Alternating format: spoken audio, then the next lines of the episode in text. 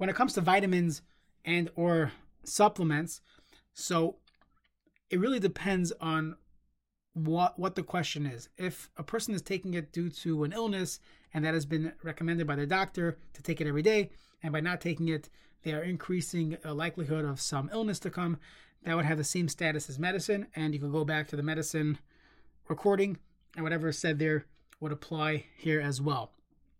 However, many people take supplements or vitamins to just boost their iron, to uh, strengthen themselves, where they're not going to get sick without it, but it's something in their overall lifestyle that they take, which they which they they uh, which aids them in their overall healthy lifestyle. So in that case, there are different halachic considerations when it comes to uh, medicine versus vitamins or supplements that one is taking for just overall lifestyle choices.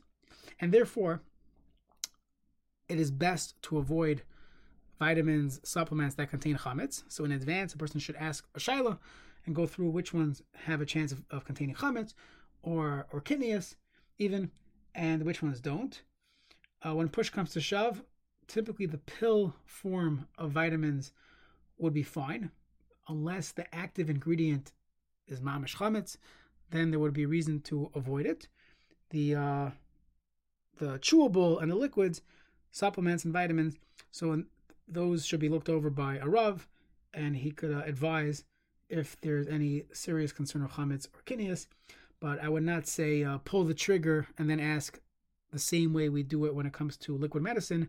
When a person's giving your child liquid uh, Advil, so then you give the child Advil, and you figure out later on, you know, if it really had any chance of being chametz. When it comes to supplements and vitamins. So again, depend that was how we started this recording. Depending on the need, if the need is so strong, so then yes, you would shoot and then ask. But if uh, if you're just doing it for overall lifestyle, a person should take the time and do the research. And if they cannot find that information, they should avoid it for uh, for eight days.